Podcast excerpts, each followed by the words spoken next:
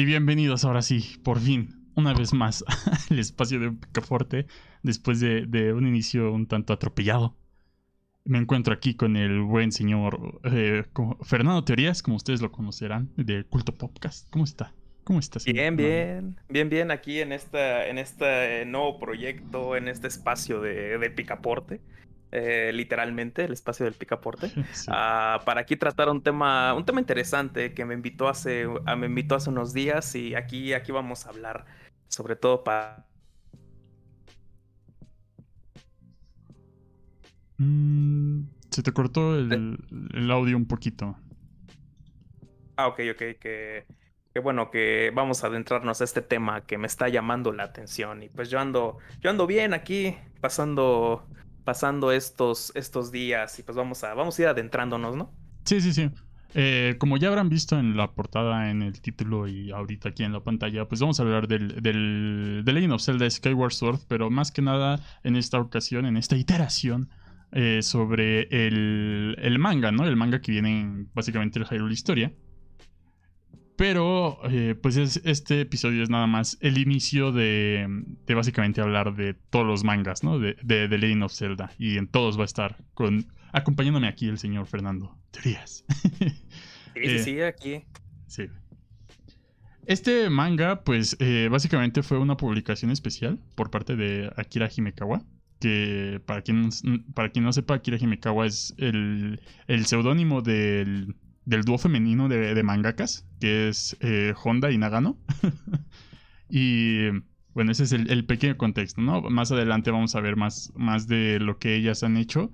Porque es muy común que los mangas de The Legend of Zelda estén elaborados, elaborados por, por ellas. No todos, cabe recalcar, pero sí la mayoría. Y sobre todo los que más han tenido impacto, ¿no? Dentro de la misma franquicia. Eh, pero bueno, e, este manga eh, fue publicado eh, de manera de celebración de dos cosas, ¿no? Tanto del 25 aniversario de The Legend of Zelda, que ya fue hace 10 años, ya tiene bastante. Y como parte de la promoción para Skyward Sword, que en ese entonces apenas iba saliendo, ¿no? Ah, ya ven que ahorita, eh, ahorita estamos en el, en el momento que acaba básicamente de salir su, versión remasterizada que arregla bastantes problemas que tenía el primero, pero bueno, sigue teniendo sus cosillas, ¿no? Eh, pero bueno, señor Fernando, cuéntenos cómo empieza esta historia. No, antes, antes de empezar, yo creo que es importante hablar del contexto de esta de, este tipo de mangas, que a veces son preámbulos publicitarios, que son una grandiosa estrategia de marketing para, para tratar de buscar adeptos a, a distintas franquicias. Por ejemplo, eh, yo creo que a muchos, para muchos no será desconocido Kill la Kill, este, este manga que es conocido por su fanservice en exceso, que también inicia, inicia con un manga. Un saludo a, a la gente que ve este tipo de, contenido, pero ah, son, son mangas ante todo que hay mucha gente, mucho purista del género que dice que no tienen alma, que son como, son como una película, son como estas películas que están hechas para venderse. Y yo diría que no, porque en efecto, el trabajo de, Honda y Nagano eh, se ha dedicado mucho a esto, pero tiene también cuestiones profundas del arte, del arte que también la escritura, el guion y, el guion y todo lo que el manga implica, pues lleva, se lleva a cabo. Porque también este dúo hizo una adaptación de Astro Boy y también incluso el manga, el manga, déjenme decirles de qué, de My Little Pony. gran, gran empresa editorial. Pero este tipo de mangas sobre todo están pensados para un público japonés, que es el que tiene al manga como lectura, como una lectura tan cotidiana y tan internalizada que de verdad es una, es una cultura de lo cotidiano. Es algo tan presente que, bueno, a mucha gente le saca de onda ver este tipo de, ver este tipo de fotos de los centros de reciclaje donde tienen un chingo de mangas de revistas semanales como la Weekly Shonen Jump, así atascados.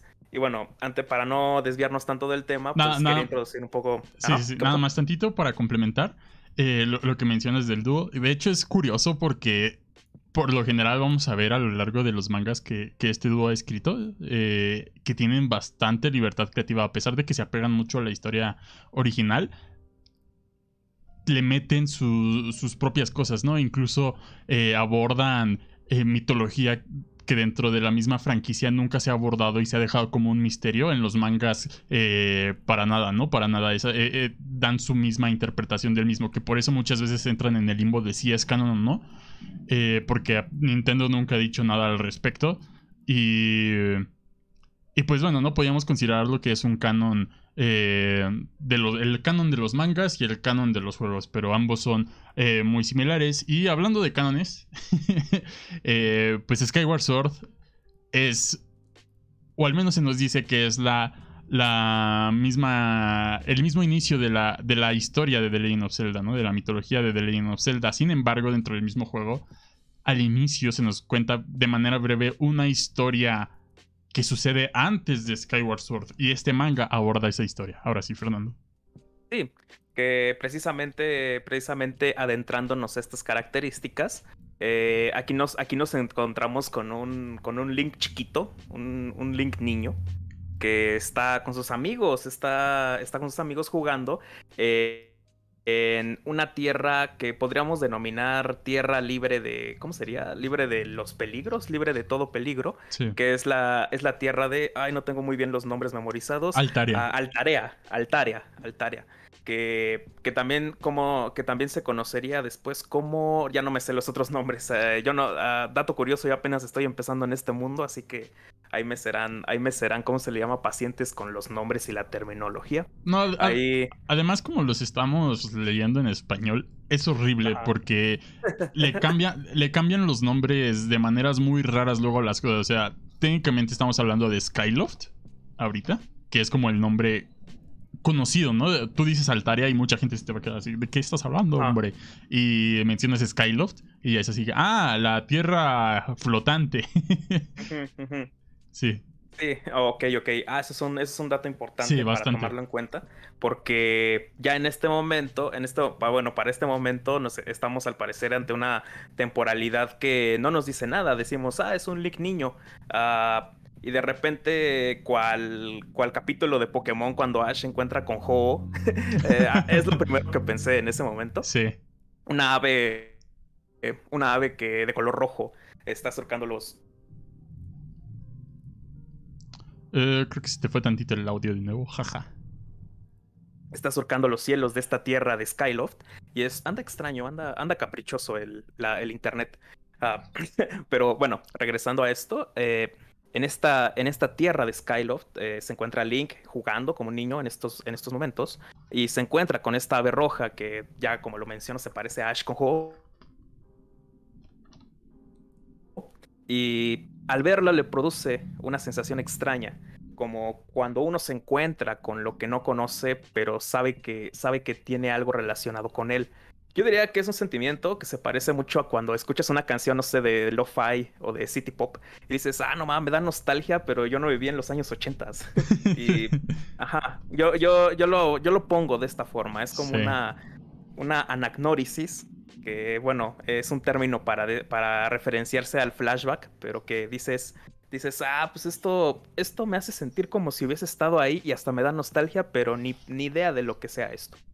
Eh, ese sería el primer preámbulo, porque después nos encontramos ante un cambio temporal, ¿no? Que bueno, ese ya podrías mencionarlo un poco más tú, señor Picaporte. Sí, se da un cambio temporal porque nos van a contar de manera breve la historia del, del primer héroe, ¿no? Básicamente. Y estamos, eh, se, nos sitúa en una cárcel en donde este mismo héroe está encarcelado, valga la redundancia. Y vemos que se le denomina como Link el héroe, únicamente así. Em, y dentro de esta escena, pues van distintos compañeros suyos a decirle que, que lo van a liberar porque al parecer, o bueno, lo que se nos dice es que este, este Link eh, había tenido como una premonición en la que un rey demonio venía a, atacar las, las tierras de, la diosa Ilia. Y pues al parecer, al haber sido como una especie de... Eh, de mentira para los demás, eh, fue encarcelado. Sin embargo, el rey demonio en efecto llegó y mató incluso al mismo hombre que, lo acusó, ¿no? En falsedad. Eh, sus compañeros ya llegan, le dan su espada y le dicen, ¿sabes qué? Te vamos a liberar, tenías razón. ahí, ahí, vas. Y ya así de la nada lo liberan. Y, y ya le dan su espadita y ahí vemos la, escena épica del, manga, ¿no? Que es como la, la, más representativa de, de, este manga, que es Link liberándose de las cadenas eh, básicamente ya con, con su ropa de caballero y su espada. Es un buen, es un buen panel, incluso eh, es un panel a color que uno sabe que uno sabe que el panel es épico porque se nota que le meten le meten más más enjundia al dibujo y aparte a veces llegan a, a ponerles color. Eso es muy raro a veces en ciertos mangas. Y aquí está precisamente el detalle que mencionabas de las dos autoras, porque aquí como que se le ve un poco, ves rasgos de personalidad en Link a pesar de que, a pesar de que llevamos muy pocas páginas y estamos, y estamos viendo pocas cosas. Aquí podemos verlo, o sea, ah, yo al menos, como lo detecté, está encabronado. si le damos, sí. podemos decirlo. sí, sí, ¿Eh? sí, sí. Ajá. Eh, yo, yo lo veo definido porque eso es una de las características que yo creo que narrativamente son un reto, pero también son, son como, son un reto cuando encuentras un personaje que lleva muchos años eh, definido de alguna forma, pero que al mismo tiempo no tiene profundidad. Eh, tienes un papel en blanco también, y un papel en blanco que hace que lo pintes como lo pintes, si lo haces de acuerdo a la imagen que da, eh, lo vuelve muy épico. Yo creo que aquí le, daba, le dieron una personalidad a este Link, al primer héroe, eh, bastante badass, bastante, bastante, pues, bastante, ¿cómo decirlo? De, de tipo duro, de tipo heroico, pero fuerte, no sé, me recordó un poco a Rambo, hasta cierto punto, o sea, fuera de, de verdad, de verdad, un poco como un Rambo que defiende al lugar, pero que de un poco como que le importa más la, le importa más la tierra que la gente. Pero esto es como las primeras impresiones que me dio en estos momentos. Eh, ya cuando recibe la espada, cuando, cuando lo liberan y que de alguna manera el propio pueblo, bueno, la propia gente que lo lleva a ver en prisión, se da cuenta que él estaba en lo correcto. Eh, es, un, es un muy buen inicio para esto, pensándolo en pensándolo narrativamente hablando. Está, está, sentando, está sentando la forma en la que va a presentarse a pelear. Y eso, eso atrae, atrae desde el primer instante y es una de las observaciones que en un principio vi. Sí, es bastante curioso porque, tal como mencionas, técnicamente no se nos ha dicho nada más allá de que lo encarcelaron por una premonición, ¿no? Y al ver este, este panel, como mencionas, pues puedes ver realmente las intenciones, ¿no? Que, que nunca fueron... Eh, a manera mal, siempre como a manera de ayudar a, su pueblo, a manera de, prevenir cosas, sin embargo, pues aquí aceptando, eh, aceptando lo que fue su destino de ser encarcelado y librándose por fin de las cadenas. sí, sí, es como, o sea, esto daría pie si, si esto pudiese convertirse en una novela, si se hubiese convertido en una novela ligera, eh, pues en ver cómo era la sociedad del propio del propio Skyloft, uh, cómo, cómo, funcionaba y todo lo demás. Te digo, es, es, un campo, es un caldo de cultivo cuando no tienes nada narrativamente, pero comienzas a dar ligeras pinceladas. Y eso es lo que produce que estemos incluso especulando de esta manera, que no, no es tan disparatado. No, no llega a ser disparatado porque te, das una idea de cómo, de cómo partir, de cómo partir eh, de manera narrativa con estos casos. Y al menos este mundo se está, está empezando a tener sus, sus bases para, para poder seguir hablando de él. Eh, pero bueno, ya aquí creo que comenzaría este combate, ¿no? Que está, está compuesto por unos dos paneles que abren, abren la idea del combate y nos, nos introducen eh, a estas batallas. ¿Qué dirías, Sí, sí, sí. Eh, ¿Picaporte? Sí, es bastante curioso porque incluso a pesar de que hay poquitos paneles, se puede ver eh, un poquito de cómo es la, la, el pueblo, ¿no? El poblado. Vemos ahí un, un, pequeñín panel en donde todo, en donde mucha gente está reunida y está en celebración, ¿no? De que el héroe Link ha sido liberado. Y vemos que sus amigos pues igual vuelven a tener su, confianza, ¿no? A pesar de, que al parecer se, nos dijo que ellos eh, fueron parte del, problema en el que fue encarcelado, ¿no? sí, eh, los, ya los, los hijos de Gilia, ¿no? Sí. o Hylia, no sé. Ilia, sí. Gilia o Ilia. ahora, de manera abrupta, una, una, vez este, que sucede esto en el que ya sus amigos se vuelven a, reunir con, Link. Eh, vemos cómo llega un ave del cielo, un ave roja que justamente es la, es la misma ave roja que, vio el Link niño, ¿no? El, Link que vive ya en Skyloft, no, no el Link del que estamos hablando eh, del tiempo pasado. Eh, llega un ave y pues bueno, no todos los arqueros empiezan a disparar porque digamos que es una tierra en donde no se conocen muchas cosas, a pesar de que se da a entender de que ya llevan bastante tiempo viviendo en, esas tierras, ¿no? Sin embargo, como empieza a haber ataques de, demonios, eh, pues cualquier, cualquier ser viviente eh, no identificado, pues se, va a hacer, eh, pues se va a pensar, ¿no? Que es lo mismo, y más si baja de los cielos. Sin embargo, vemos que esta, esta ave es montada por, por una figura femenina, que la cual se nos se nos revela que es la misma, la mismísima diosa Ilia, ¿no? Y que viene en su, en su ave, en su Neburi, en su pelícano. Sí. yo, yo pensaba, no más, es como un pelícano tipo fuego, si lo ves un poco más con detenimiento. Eh, aquí es en donde aquí es en donde se encuentran comienzan a comienzan a conversar sobre eh, los pormenores de lo que el combate de lo que el combate posterior va a implicar y aquí es en donde a, grosso modo le, le entrega esta, esta arma, ¿no? Eh, que cuyo nombre no me acuerdo. La mismísima espada maestra. Claro exactamente. Un, elemento importantísimo dentro de toda la franquicia. Ah, no más. Sí. sí, sí, ya, ya, ya lo recuerdo. sí, sí, sí. Y mm, es este Está, eh, está muy bien hecho cómo eh, se da esta plática, ¿no? Entre Link y la diosa, porque, eh, bueno, básicamente la diosa dice, yo vengo con esta espada a entregársela a, al guerrero más, más cabrón, básicamente, y al más puro, y porque las cosas están poniendo turbias y, necesitamos que... Yo, yo no puedo usarla porque está forjada, hecha para, para el hombre, básicamente para, para un ser terrestre, para un, un mortal. Entonces. Exactamente. Ajá.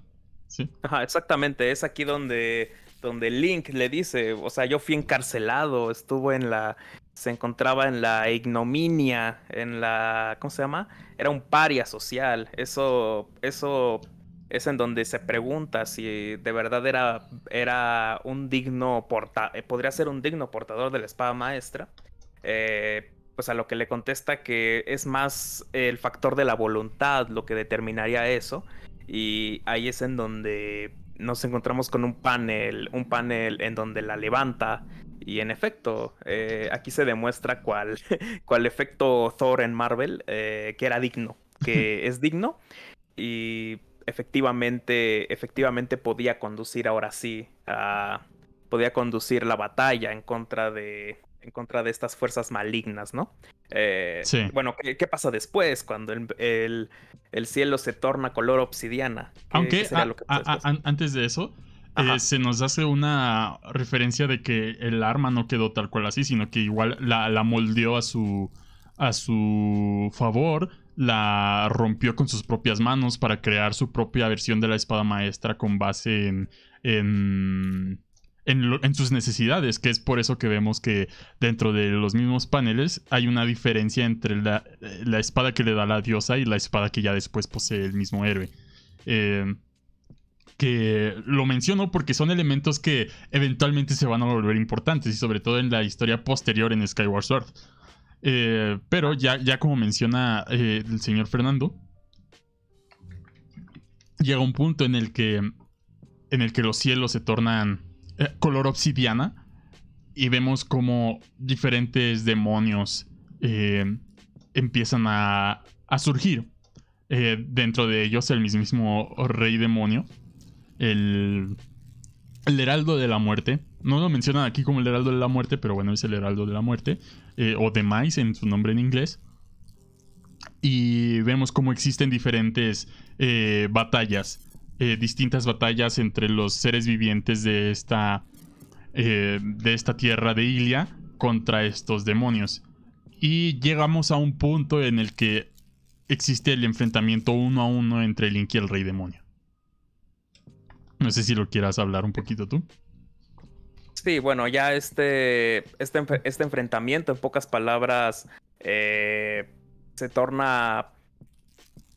¿Cómo, lo, ¿Cómo podríamos decirlo? Se torna, pues, es la debacle, es la debacle en la cual la motivación, narrativamente hablando, del héroe, de la de todo lo que de todo lo que demás implica, pues se ve derrotada porque cómo decirlo, pues lo tumba de un lo tumba de un golpe. Sí. Pero hay una hay aquí una conversación interesante sobre incluso la la naturaleza humana en torno a la guerra y en torno a, a lo importante que para los seres humanos es defender su tierra, defender lo suyo, eh, esto es hasta con lo que con lo que Link cree que va a acabar a acabar viendo al final antes de morir, ¿no? Con esta tierra que tanto amó. Eh, ya cuando está pues todo derrotado, ¿no? Pues lo, lo, yo según el panel como lo vi, lo derrotó como de un golpe, ¿no? Sí, bueno, eh, lo dejó eh, tumbado. Eso se da a entender. Ajá. Eso se nota, porque tampoco es muy como, como es un manga introductorio, es un manga especial, no se eh, no se toma mucho el tiempo para demostrar las batallas, no se toma mucho tiempo. Trata de hacerlo bastante rápido dentro de sus 32 páginas. Sí, quería hablar de, quería mencionar ese detalle también porque es una pequeña crítica que le puedo hacer, eh, sobre todo por algo, eh, una, una, cosa que, una cosa que vale la pena mencionar es que estos, este tipo de mangas sobre todo tienen la necesidad de ser concretos, de ser pequeños, ser, ser una pizquita de lo que puedes ver después en el producto próximo, ya sea una, algo audiovisual o en este caso un videojuego. Porque si te clavas y les pides una obra, o sea, si les pides así, no sé, eh, si les pides así los pinches yoyos, casi casi, eh, en realidad estás, estás tratando de hacer tu propio manga y el detalle, el detalle se va a encontrar ahí en los combates, en el dibujo, en paneles que muestren así eh, sangre y sangre, pelos y cumbia. Eh, y no, o sea, no, no, no va a pasar eso por acá. No, no es lo que pasa aquí, porque creo que eso es una crítica que, que yo le haría a primera instancia sin saber la naturaleza que tienen a veces estas publicaciones. Eh, porque diría, oye, el hubiese estado bueno que hubiesen hecho un, panel con el putazo, ¿no? Que lo derrota. Ah, nada más y nada más aquí vemos como el eh, en el que está corriendo, un flashazo, y ya lo vemos ahí. Tirado. Ya casi, casi tirado, a punto de morir, ¿no? Eh, pero esa es una de las razones por las cuales sucede esto. Aunque aquí es en donde nos volvemos a encontrar con el ave, ¿no? Sí. Eh, con, con, esta, con esta ave llegando para salvarlo técnicamente. Eh, donde vemos que incluso, no, no, no sé si lo menciona, pero le pide que se suba, que lo monte. Sí, sí, sí. Que lo monte y, que en efecto lo ha elegido como su, lo ha elegido, lo ha elegido como quien, quien lo va, como su jinete, va a ser el jinete, tal, el jinete de esta ave. Y aquí es en donde ya se, ya se preparan. Aquí es donde hay un diálogo que va a valer mucho la pena para entender este inicio que está un poco extraño, este inicio del manga, que dice que van a pelear juntos por toda la eternidad. Eh, esto es lo que esto es lo que sucede después en este panel. Ya nos encontramos nos encontramos con este vuelo y con quien se encuentra una vez que está en los aires. Eh, una vez que está en los aires llegan tres dragones, tres distintos dragones eh, que les ofrecen su bendición. Eh, haciendo, haciendo bastante alegoría a que es el héroe con la, con la espada de la diosa, ¿no? Con el arma ante la diosa. Y aquí es donde ya se da el nombre de la espada maestra. Eh, sin embargo, vemos como la, la, diosa Ilia está bendiciendo esta misma espada para ser usada eh, por, por, los mortales, para, por algún mortal, y es donde eh, la diosa técnicamente le manda la, espada otra vez de nuevo y le pide que, que la, la, tome, ¿no? De nuevo Y aquí hay una parte importante que es que la espada, al haber regresado un poquito con la diosa Ilia, tiene una especie de nuevo poder en ese momento que es el de eh, elevar las tierras, elevar las tierras de, la, eh, de Ilia para evitar que el mundo sea destruido básicamente por, por este rey demonio, porque lo que están viendo es que realmente no, no van a poder contra, contra ese rey demonio. Entonces, esta es la petición, que se levante la tierra de Ilia junto con todos los habitantes, ¿no? Sí, vemos precisamente este vuelo, ¿no? Este vuelo de la. Este vuelo del territorio en donde. Eh, en donde él parece que se quiere quedar ahí o que se va a quedar de ese momento, en ese lado, porque hasta él dice, hasta Link dice que el cuerpo le pesa, que no puede, no puede moverse y está, pues ya está, hasta se ve triste el panel de cómo ya está derrotado, ve cómo la, ve cómo se va en el, en el propio se va a la propia tierra en los, por los aires y él se queda ahí. Hasta que en este momento lo vemos rescatado, ¿no? Lo vemos, lo hemos rescatado por la diosa. Ah, aquí, eh, en este momento donde está derrotado hasta parece, parece, ¿cómo se llama? La piedad de Miguel Ángel. Ah, parece la piedad de Miguel Ángel porque lo toma con una calidez maternal de diosa. y confronta, confronta a este, confronta a este enemigo eh, haciendo algo que no sé si tiene nombre, ah, no sé cómo lo, no sé cómo lo mencionarías tú, Picaporte. De, porque lo termina como, lo termina no evaporando, pero sí lo termina hundiendo como en un remolino. Sí. Y mm, digamos que no tiene un nombre tal, tal cual. Sin embargo, en Skyward Sword, ya en el juego vamos a ver que se trata de del imprisionado, básicamente. Ah. ah. este. Que en Skyward Sword ya se muestra la forma del imprisionado, que es básicamente un aguacate con pata. que tiene enterrado eh, una marca, ¿no? Una marca que una vez que sea liberada es esa, esa marca, porque digamos que es como una estaca en la cabeza del aguacate con patas. Y si es liberado eh, esa marca, eh, es liberado el Heraldo de la Muerte ya en su forma. Eh, en su forma. De, rey demonio. Sin embargo, algo importante es que vemos este último, en este último combate de la diosa Ilia contra el rey demonio, es que él, él mismo le pregunta algo sobre triángulos dorados elemento importantísimo y básicamente es lo que mueve todas las historias de The Legend of Zelda, los triángulos dorados, mejor conocidos como la Trifuerza. Eh, y, es un poco extraño estar hablando de, este manga sin realmente hablar de el inicio realmente, el inicio de la, de la historia, que es un inicio que se cuenta hasta Ocarina of Time eh, en una especie de flashback. Eh, y ya llegaremos a él. Porque no, no, quiero darle spoilers al señor Fernando para que vaya hilando un poquito, ¿no? La historia. Eh, es, una, es una saga que ha sido muy fragmentada en cuestión de historia. Incluso mucha gente, yo dentro de esos, en el que menciono que realmente no es tan importante que las historias estén tan interconectadas. Sin embargo, hay detalles muy padres, ¿no? Hay detalles muy padres. Eh, en el que estas historias pueden ir, irse interconectando, no, no lo dudo, sin embargo, eh, por lo mismo de que la naturaleza de los juegos eh, han demostrado que realmente es una franquicia que no tiene fin y es más como timeless, es una leyenda, etcétera. Eh, pues se puede dar a diferentes reinterpretaciones, ¿no? Incluso muchas de las historias se han eh, ¿cómo es? ¿Contradicho? ¿Contradecido? Eh, sí, han tenido contradicciones. Sí han, han, tenido contradicciones entre ellas por diferentes situaciones y ya las contaremos eventualmente. Eh, pero sí, es un elemento muy importante que hay que tener en cuenta. En este momento solo se menciona los triángulos dorados, la trifuerza, pero, pero ya no es como un, un foreshadowing de lo que viene después. Sí, porque en estos momentos, en estos momentos, bueno, eh, antes de antes de seguir con lo que lo que sigue, Eh, finalmente, por eso le queda bien el mote de leyenda, porque eh, una leyenda, una leyenda cambia conforme, conforme quien la, quien la mencione le conviene. No, no, no, por nada, la, llorona es como de todos los estados, ¿no? De, del país. Sí, sí.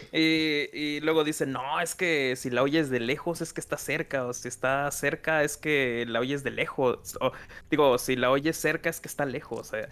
O luego dicen, no, es que en realidad mató a sus hijos. No, es que en realidad busca a sus hijos. No, es que en realidad... Eh, no más, le van a hacer ya una adaptación donde, donde murió en un no sé, en una tardeada con perreo, no sé, eh, va a pasar así, eh, porque, porque las narrativas de las leyendas y de todo lo, de toda la, de todo el folclore, de todas las expresiones literarias populares, tienden a cambiar y eso está bien, está bien porque eh, a veces, a veces a la gente se le ocurre fijarlo en, en, un dispositivo, como en un libro, en un cuento, en una novela, en, en un videojuego, en un manga, y ahí no, nos quedamos con una idea. Pero lo que hace interesante a las leyendas en general es que tienen eh, la habilidad de metamorfosearse. Así como los Power Rangers en España, a metamorfosearse. Si es una palabra, si es válida. y eso es lo con lo que nos vamos a encontrar aquí. Por algo, no hay que buscarle, no hay que buscarle de más a lo que, a lo que intencionalmente tiene una nueva reinterpretación. Eso es lo que también hace a los cómics eh, norteamericanos geniales en ese sentido, porque podemos leer a podemos leer a no sé, al Spider-Man de ¿cómo se llama este autor? El que el que se vendía el que le gusta mucho a Alan Moore. Ah, se me olvidó. El de Martin. Ah, bueno, no me acuerdo de su apellido. Pero podemos leer a. Podemos leer a la interpretación de tal autor. Y podemos decir, ah, esto es bueno. Eh, es, básicamente, para cerrar esto, es básicamente eh, la materia germinal del fanfic. El fanfic es eso. sí. Eh, creo que desde hace muchos años, incluso en los cómics, hemos estado leyendo, desde hace unos 50 años para acá, hemos estado leyendo fanfics de Batman, de Superman, porque... Y viéndolos, no nada más leyendo. O sea, son fanfics lo que vemos ahora. Cualquier interpretación nueva es un fanfic, solamente que tiene los derechos. Ah, tienen los derechos de hacer el fanfic. Es un fanfic ah. autorizado. Ajá. Eh, nos encontramos con esto también a la hora de hacer estos de la elaboración de estos mangas y de todas las historias que en los videojuegos van pasando. Eh, no, lo siento para los que a veces son muy como puristas y dicen, no, es que esta historia tiene que estar así, así, así, así. Y a mucha gente no le gusta los universos alternos, no le gusta la reinterpretación, como que quiere una historia unificada, pero si, ni nuestras interpretaciones son unificadas, imagínate, nadie tiene un consenso real a la hora de interpretar algo. Entonces, pues no, no hay que buscarle tanto. y así como no hay que buscarle tanto, eh, la, diosa, la diosa al encontrarse con este Link, pues murió, ¿no? Murió, sí. Eh, murió este Link eh, mamado rudo. sí. Y técnicamente lo, único que, bueno, la diosa se pone a llorar y ya menciona, ¿no? Que ha estado observando a este héroe desde hace mucho y lo único que, que veía en él era dolor y sufrimiento. Y, y algo importante que también era, pues, valor. Y que eventualmente igual veremos cómo se relaciona el valor con la trifuerza.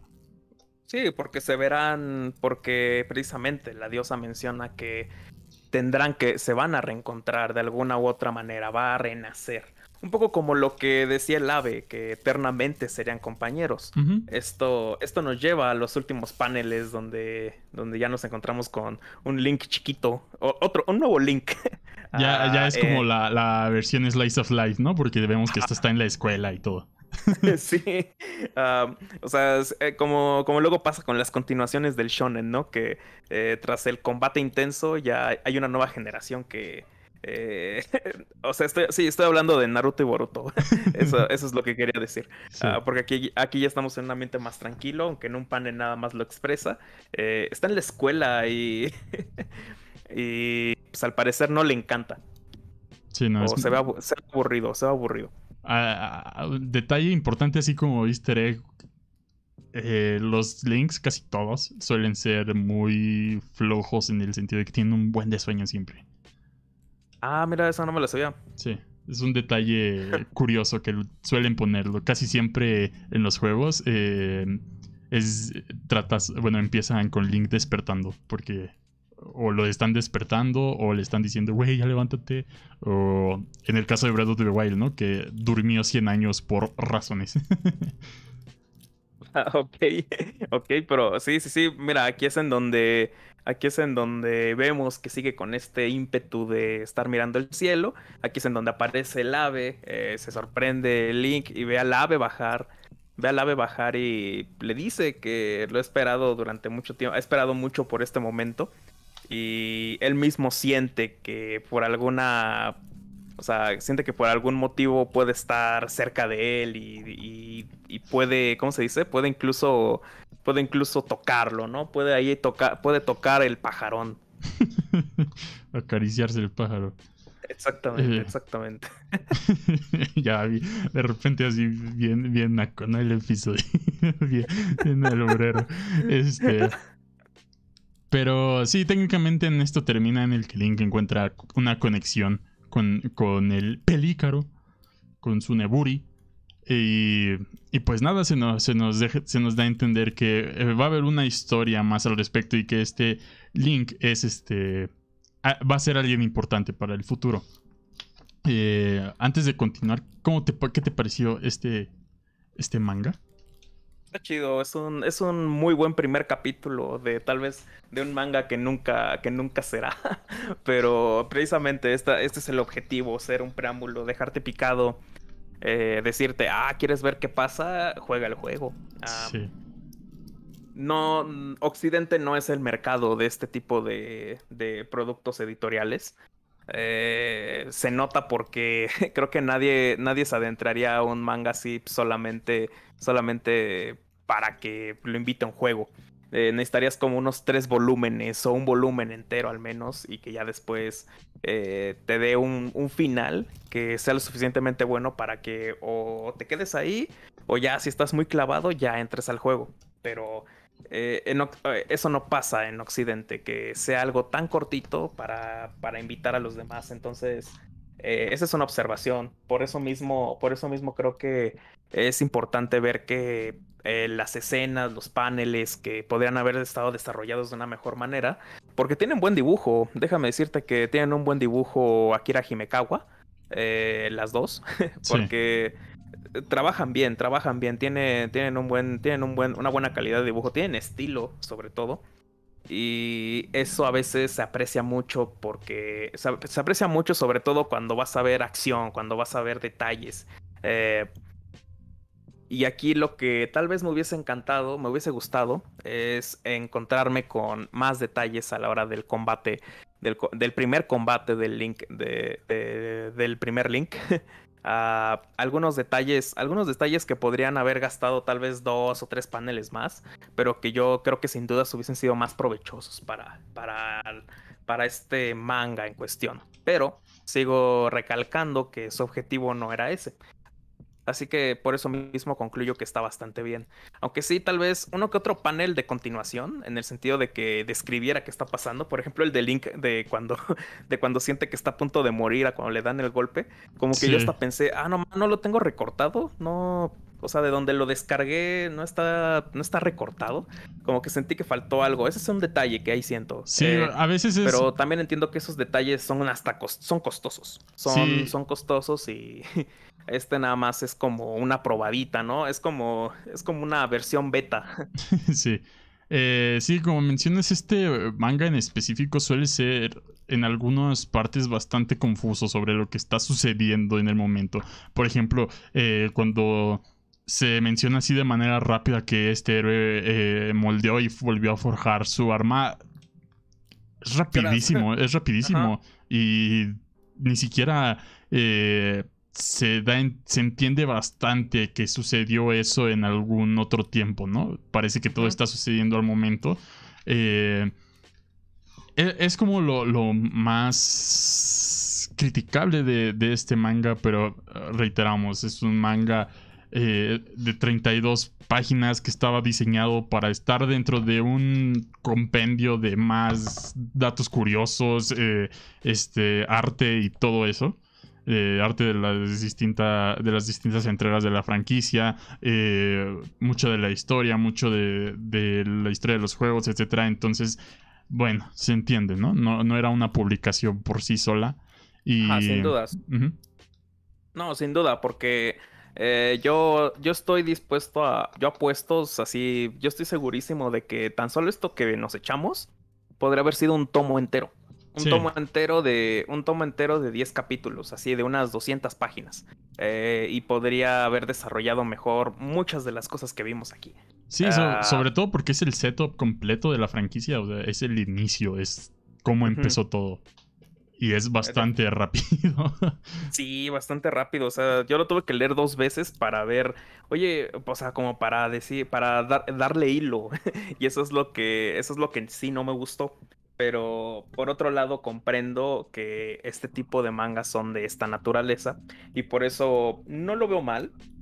De hecho, demuestra, demuestra por un lado la capacidad de síntesis que pueden tener las autoras, porque no debe haber sido sencillo. Yo creo, sobre todo si, lo, si cuando son mangakas y tienen esta experiencia y sobre todo si tenían tiempo, eh, no estar regidas ante el carácter editorial. Eh, o sea, no estaban trabajando para Shueisha, estaban trabajando para Nintendo. Y no creo, ya pensando un poco más corporativamente y especulando sobre todo, eh, no creo que trabajaran con el mismo estilo de tiempo, de, normas, pero sí creo que con más libertad, eso es muy cierto. Sí a pesar de todo, a pesar de todo creo que es un buen trabajo, es un buen trabajo. Eh, no tengo rango de calificación y no, yo no, yo no, yo no califico así las cosas. Eso es horrible. Ajá, odio, odio eso y odio a los canales que hacen eso. Ah, banda, no hagan eso. Ah, no hagan eso, no hagan eso porque yo siento que es como, o sea, te cuesta un güey, o sea, yo ni siquiera estoy en la creación de lejos de algo así y que nada más alguien pretencioso te diga, te diga, ah, no ma, 0 de 10, 1 de 10, 1.5 de 10. Eh, pues no mames. Ah, pero no, no, no. O sea, creo que podemos sacar siempre algo bueno de las cosas. Y yo creo que aquí el carácter bueno que sigo insistiendo es eh, la síntesis. Eh, el planteamiento de un mundo que ya, si entras esto y te vas al juego, te digo, ya no estás tan, tan perdido. Eh, aunque no creo que la gente empiece con, con, con este, no, que empiece específicamente con este, con este juego. Bueno, esto ya lo sabrás más tú. es extraño, porque por, lo mismo de que lo vendieron como el inicio de la franquicia, entonces actualmente puede ser un buen inicio. Sin embargo, dentro de sus mecánicas de juego, no diría que es un gran inicio, porque tiene muchas fallas en ese sentido, es muy repetitivo en algunas cosas. Eh, la nueva versión, la remasterizada que salió el mes pasado, o creo que fue este mes, no me acuerdo, eh, arregla un poquito algunas cosas, pero de todos modos no, no, no termina de no ser repetitivo, ¿no? Y es, es bastante triste porque el juego te cuenta una de las historias más interesantes de The Legend of Zelda, ¿no? y también de las más... que tratan de hacer un poquito las cosas diferentes, entre comillas. Pero... Bueno, ni modo.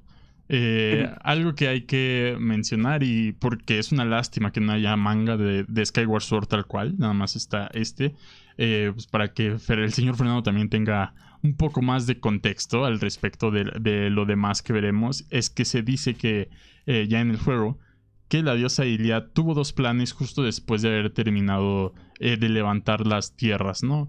Uno fue el de... El de crear un alma para la espada, eh, siendo este Fi, esta Fi, o Fai, como quieran, como quieran llamarle, que es una voz dentro de la misma espada que en, ocasiones especiales se va a materializar con una eh, figura femenina, como un ser extraño, ¿no? un, ser, un ser del más allá, que va a tomar propiedad del, arma y va a, va a elegir básicamente, va a decidir si el, el siguiente portador de la Trifuerza o el siguiente héroe es este digno o no de portar la, la espada maestra.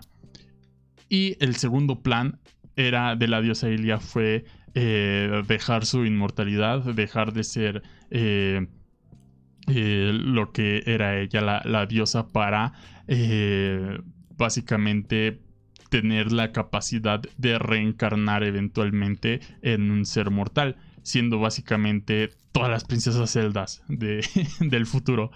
que bueno, ¿no? Es, como una de las de la gran, de la gran revelación dentro del mismo Skyward Sword. spoilers, perdón. Este. Y um, otro es ya una vez en Skyward Sword, básicamente se trata de de acabar por, por fin con el Heraldo de la Muerte, con este rey demonio que mencionamos. Y lo logran. Sin embargo, en su último aliento, eh, le da una mal hace una maldición hacia Link. Eh, que es similar a lo que el ave menciona, que, pero esta vez de, de manera eh, un tanto vengativa, ¿no? Y es que tanto sus, sus predecesores, no, sus, eh, sus consecuentes del héroe eh, se van a reencontrar con, con la malicia del mismo rey demonio, ¿no? Eh, va a haber una maldición en la que técnicamente va a ser una batalla de nunca acabar. Y va a haber, siempre va a haber tanto una fuerza de luz como, como una fuerza de oscuridad. Entonces es básicamente algo que se inventaron para explicar más cosas que ya existían. Y como para darle eh, continuidad a la misma saga, ¿no? Que de hecho Skyward Sword hace mucho eso, trata de explicar cosas que no eran necesariamente necesarias, valga la redundancia, de, de que fueran explicadas, sin embargo lo hace como para tener una una línea del tiempo para poder eh, decir, ah, pues es que es por esto, es por esto otro, es por tal cosa, ¿no? Incluso eh, el mismo diseño de las aves eh, va a estar representado en el logo de la familia real. pero nunca más vamos a volver a ver estas aves después de Skyward Sword. sí. técnicamente se volvieron un logo. Y y pues es eso, al final de Skyward Sword, eh, la gente del, cielo baja y pues es ahora la tarea de, de volver a, a repoblar la tierra de, de abajo. eso es en lo que termina Skyward Sword. No más. No más. No, pues es que pinta, o sea, pinta un terreno complejo, pinta un terreno complejo y yo sigo pensando que una de las de los de los factores más interesantes que puede tener el manga es que al menos te da un preámbulo de lo que la personalidad en los protagonistas puede existir o incluso el tono en el que la historia puede presentarse. Eh, es una, es una forma particular en la cual puedes sentar terreno y a mí me sigue gustando, o sea, me gustó. Eh, me gustó por eso mismo y es esclarecedor hasta cierto punto. Eh, mis conclusiones ya sobre el manga, como ya las mencioné, se centrarían solo en eso. Más allá de lo, tanto en lo negativo como en lo positivo. Ah, lo recomendaría incluso para alguien que no tiene idea de qué, de qué va. De qué va The Legend of. Porque al menos como que ya, ya, ya vi como. Ya vi como partecitas que te pueden. Te pueden como que guiar.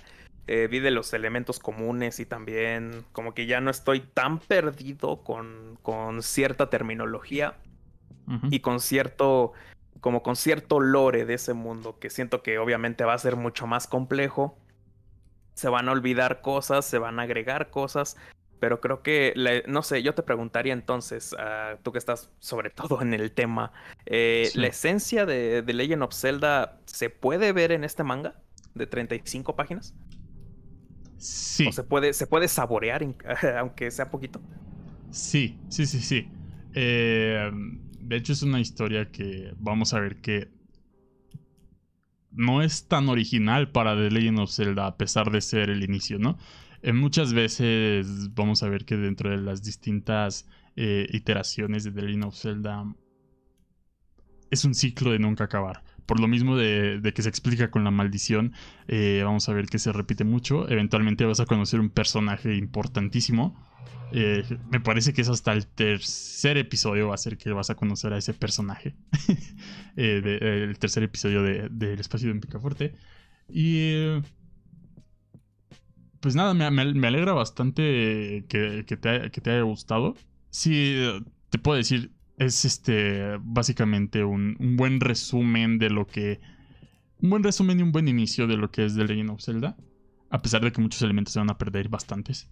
Eh, sobre todo porque la historia de Skyward Sword es de las más nuevas dentro de lo que eh, existe en The Legend of Zelda. en cuestión de, de cuándo fueron publicados, ¿no? Eh, no ha habido bastantes historias de, después de, Skyward Sword, si no mal recuerdo nada más es este, A Link Between Worlds y Breath of the Wild, lo que ha sido eh, después, todo lo demás han sido como remakes y cositas así chiquitas. Eh, pero es interesante que una historia que es bastante reciente pueda darte de manera introductoria pequeños eh, alcances, ¿no? De lo que, de lo que esta mitología ofrece. No, son, son los atisbos que son los atisbos que a veces que cuando se maneja bien eh, te da un pormenor de todo lo demás y ya no vas a obtener sorpresa alguna.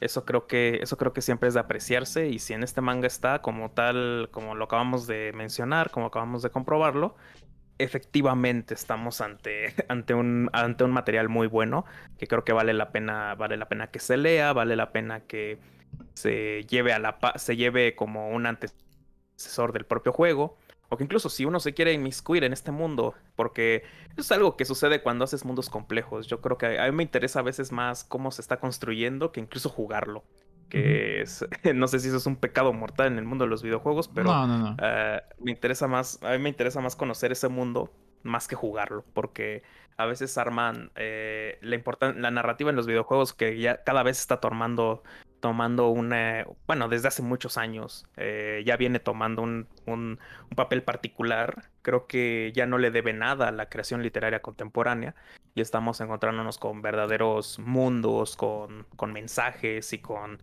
contenido que vale mucho la pena revisar porque tal vez es lo que lo que ya no encontramos actualmente en los medios convencionales, creo que lo encontramos hoy en día por acá. Y esa es una buena forma de eso yo creo que es una buena forma de repensar a las narrativas contemporáneas que a veces son un poco marginadas, marginadas, porque muchas veces se va a decir eso de cuál es el papel en videojuegos, cuál es el papel en el manga, pero la expresión de la comunicación y de lo que se siente, de lo que se vive, eh, si llega a ser lo suficientemente buena como para que la entiendas y te llegue, así, tal, así como tal, te llegue, te llegue a los feels. Eh, si es en un videojuego, si es en una, es en un manga, si es en una novela, si es en, un poema, en lo que quieras, pero lo hace, eh, ya es arte y eso nos lleva a una definición que a veces a mucha gente le pesa, ah, pero no es tampoco el objetivo de este capítulo, así que lo dejaremos, yo lo dejo, yo lo dejo sobre la mesa para futuras conversaciones. Concluiría con eso, señor Picaporte. Sí, ya nada más como, como último dato, no espero que, que repienses mucho en esta historia dentro de las demás historias que vas a ver, porque muchas veces no vas a encontrar elementos que se sientan que van interconectados, ¿no? Por decir, el siguiente episodio toca hablar de Minish Cap y se siente como una historia completamente alejada de, de, esto, más allá de que, bueno, Link, Zelda, eh, la espada, etcétera, ¿no? Pero no se, no se siente como perteneciente. Eh, eso se explica básicamente con que han pasado muchos, muchos años, siglos eh, después de Skyward Sword. Pero sí, eh, espero que no tampoco te sientas como tan tan mal. Considéralas como historias únicas que se pueden disfrutar de inicio a fin sin siquiera eh, conocer más allá de lo que existe de la franquicia, ¿no? Y creo que también es un. es algo muy bien en franquicias longevas. Pero bueno, ya para no alargarnos tanto, pues muchas gracias, señor Fernando. Eh, no, no, no. Gracias al señor Picaporte por la invitación. Ahí vamos a estar en los siguientes episodios hablando de más, de más mangas y de todo este, todo este, todo este show de Zelda. sí, sí, sí, sí. Pues mínimo. Bueno, hay, hay para. hay bastantes episodios al respecto. Va a haber bastantes episodios al respecto. Hay muchos mangas. Hay muchas cosas que leer. ¿Recomenda, ¿Recomiendas este manga? Uh, sí, como ya lo había mencionado anteriormente, lo podría recomendar, sobre todo, sobre todo para aquella persona que no sabe de nada de nada de, Legend of Zelda como yo hace unos hace unos días. Ah, es una buena introducción. Yo creo que yo creo que ya te dice te dice bien cómo está cómo está el asunto, pero creo que es indispensable sí decir de, eh, dejar en claro este es un mundo que cambia y si te gusta la historia o no te gusta tienes la posibilidad de irte a otras que te pueden gustar más o que te pueden disgustar un poco, pero Eh, eso es lo que me gusta de este, de este mundo, que creo que hay de todo, hay para todo. Sí, pues muchas gracias de nuevo. Eh, recuerden que este podcast está disponible en las distintas plataformas de audio como Spotify, Apple Podcast, Google Podcast, bueno, no me acuerdo si Apple Podcast, pero Amazon Music sí está y también en Anchor. Eh, para quien no sepa, junto con el señor Fernando tenemos un podcast llamado Culto Pop que se transmite todos los sábados a las 8.30 pm hora de la Ciudad de México, los sábados. Eh, en Twitch, en YouTube y en Facebook. Y después lo pueden encontrar también en las plataformas de audio que ya mencioné. No sé si Fernando quieras eh, promocionar alguna otra cosa o algo así. No, no, no. Bueno, ahí, ahí nos seguimos escuchando en el podcast. No hay, no hay mayores detalles. Ah, algún día saldrán más teorías conspirativas mexicanas. no, es cierto. Ah, nada más. Pues bueno, gracias por haber escuchado este episodio. Nosotros nos vamos. Adiós.